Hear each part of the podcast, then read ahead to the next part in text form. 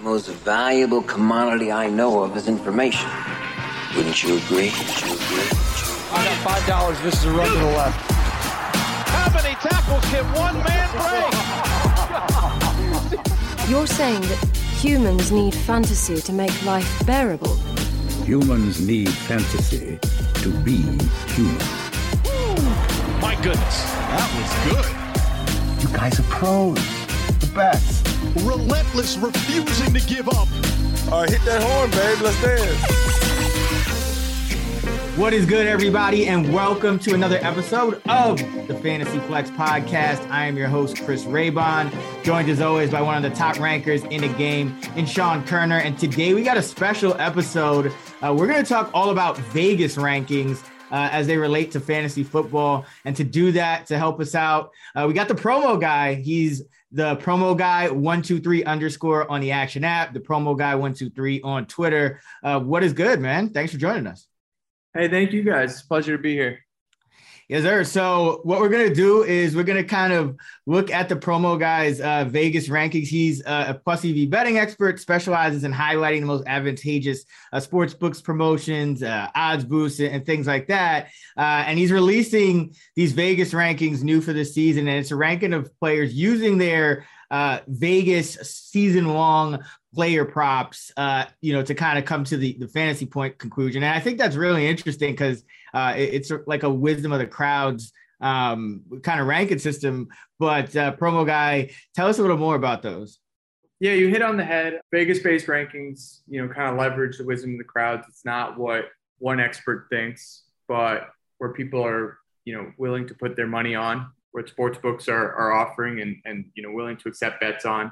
Uh, as opposed to one person's opinion, it's it sort of comes to a consensus or to an efficient market uh, that Vegas ends up, you know, being in. So uh, we created these via player props. You know, a lot of sports books, particularly DraftKings, we use uh, over-unders on people's player props. So, for example, Jonathan Taylor's rushing yards, touchdowns, receiving yards, and receptions. We take those and just sort of convert them into projected fantasy points and then rank people that way. You know, let, let's just jump right in. Like what, uh, what kind of differences are you seeing between uh, your Vegas rankings and some of the more general consensus rankings? Yeah, so there were a few uh, that kind of jumped out. First off, a lot of the top guys were really separated. In a lot of rankings, it's sort of hard to quantify that because there's no point totals next to them uh, in, in most people's rankings. Uh, so you just see one versus two, but you don't know kind of the differential between them. Mm-hmm. But Jonathan Taylor had a nineteen-point difference in standard leagues over Derrick Henry, and then another big drop-off to almost forty, uh, thirty-five points over Najee Harris. Uh, Josh Allen really stuck out. He's actually a late first-round pick uh, in our rankings. Uh, we use sort of the value over uh, replacement players, or so kind of the last guy drafted their position, as well as the last remaining starter. But Josh Allen comes in as a late first-round pick. Uh, he is uh, thirty-five points ahead of Mahomes and Herbert, which I think is a bit above sort of the consensus out there. I think most people have them a bit closer. Uh, and certainly Josh Allen's not going uh, in the second or early second, late first round in, in most drafts. We have him at number eleven overall. Uh, and then you kind of go to uh, tight end, where we saw another big difference in the top guys, where Travis Kelce's projected eighteen points over Mark Andrews and is um, overall a mid-second round pick.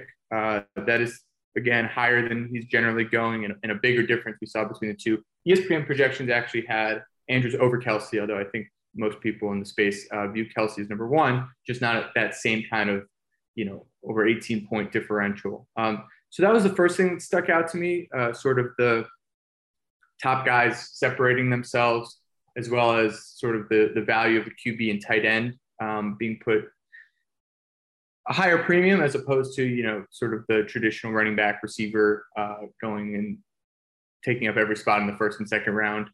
Uh, and then the other thing that kind of jumped out was just a few players here and there. Uh, focusing on the running backs, it's kind of where we saw some of the bigger differences. Uh, you have Saquon Barkley at number eleven in the betting market. That was actually a line that moved up. Uh, well, when we were doing this, and I think kind of highlights um, that a lot of rankings overall can be a bit stale. People aren't adjusting them day to day. And I think that there has been in the fantasy space, and you guys correct me if I'm wrong, uh, a lot of kind of Saquon hype recently, and the betting markets were able to sort of reflect, reflect that pretty quickly. So we have him as the number eleven running back, um, whereas the E S P N consensus rankings have him at number sixteen. And then the other big difference in the running back space uh, is Najee Harris and Austin Eckler. Uh, they, they are flipped. So Najee Harris, we have as Vegas has the number three running back, uh, and Austin Eckler, uh, the number seven running back. So Eckler's pretty consensus at number three, and Harris is generally behind, like Christian McCaffrey, Dalvin Cook.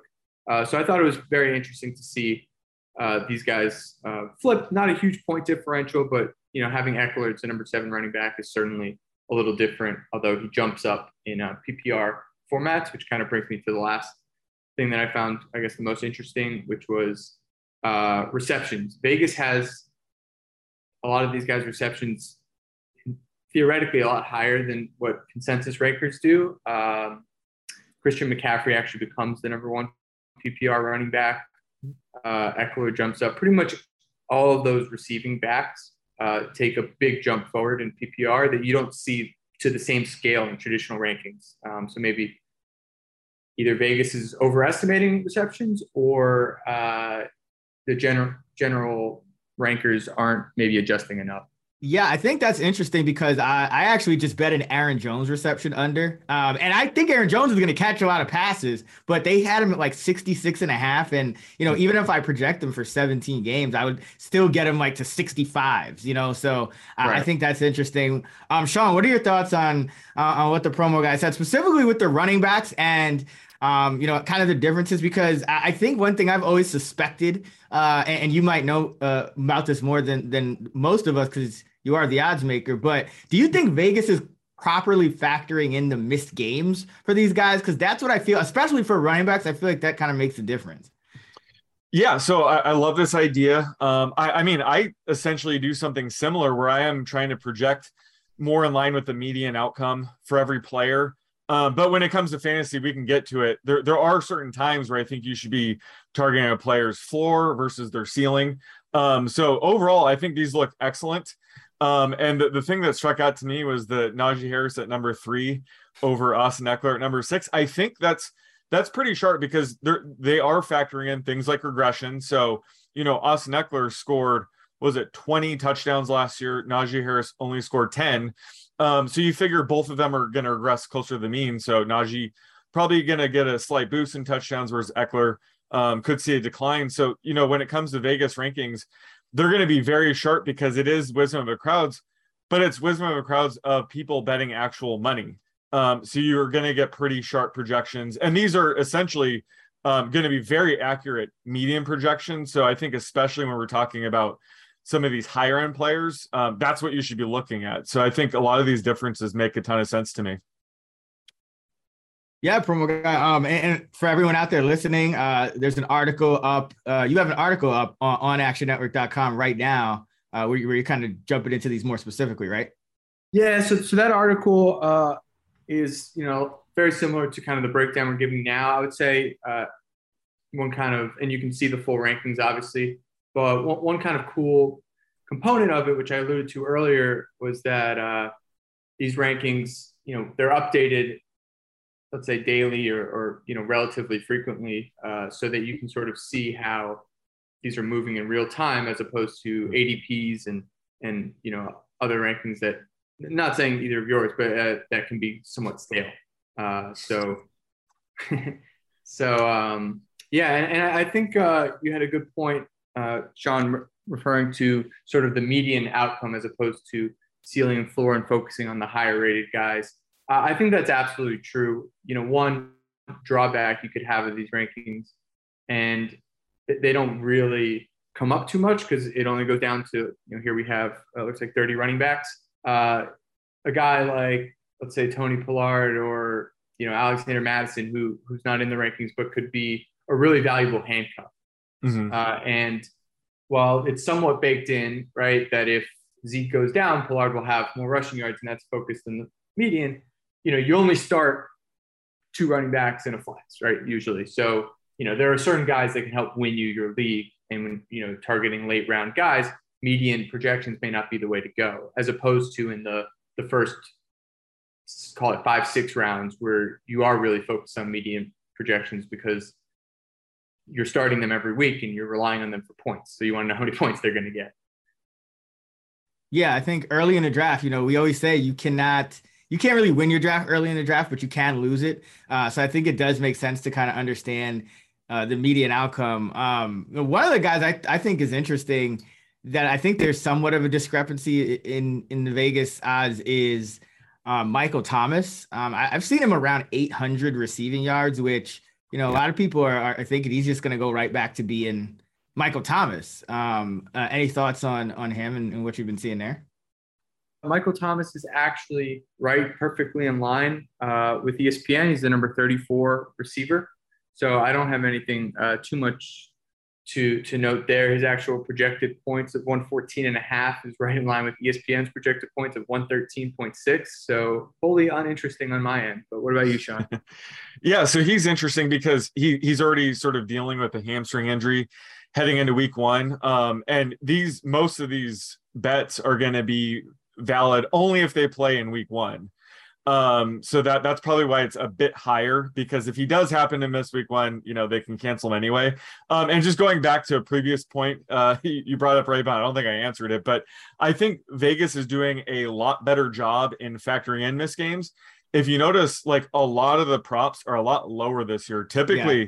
I'm just hammering a bunch of unders, but I, I think they've done a good job of kind of just lowering everybody Um, as a whole, which is tough because, you know, last season they added an extra game. So we have an extra game to deal with. Um, it just seems like overall the projections or the, the props themselves are a lot sharper. So that's why, you know, these kind of rankings are going to be pretty uh, accurate. Yeah. And, uh, you know, they're really good stuff. So again, you guys can go check that out. action network dot com. Uh, the, the promo guy's full article is up where you can kind of sort sift through the rankings and, and read more about it. Uh, you can also find them on the Action Network app at the promo guy one two three underscore, and on Twitter at the promo guy uh, one two three. Uh, you can find Sean on Twitter at the underscore oddsmaker. You can find me at Chris Raybon. Uh, you can find us at those same handles on the free award-winning Action Network app. Uh, be sure to check out action network dot com for all of our betting and fantasy football content. Until next time, let's get this shmoney.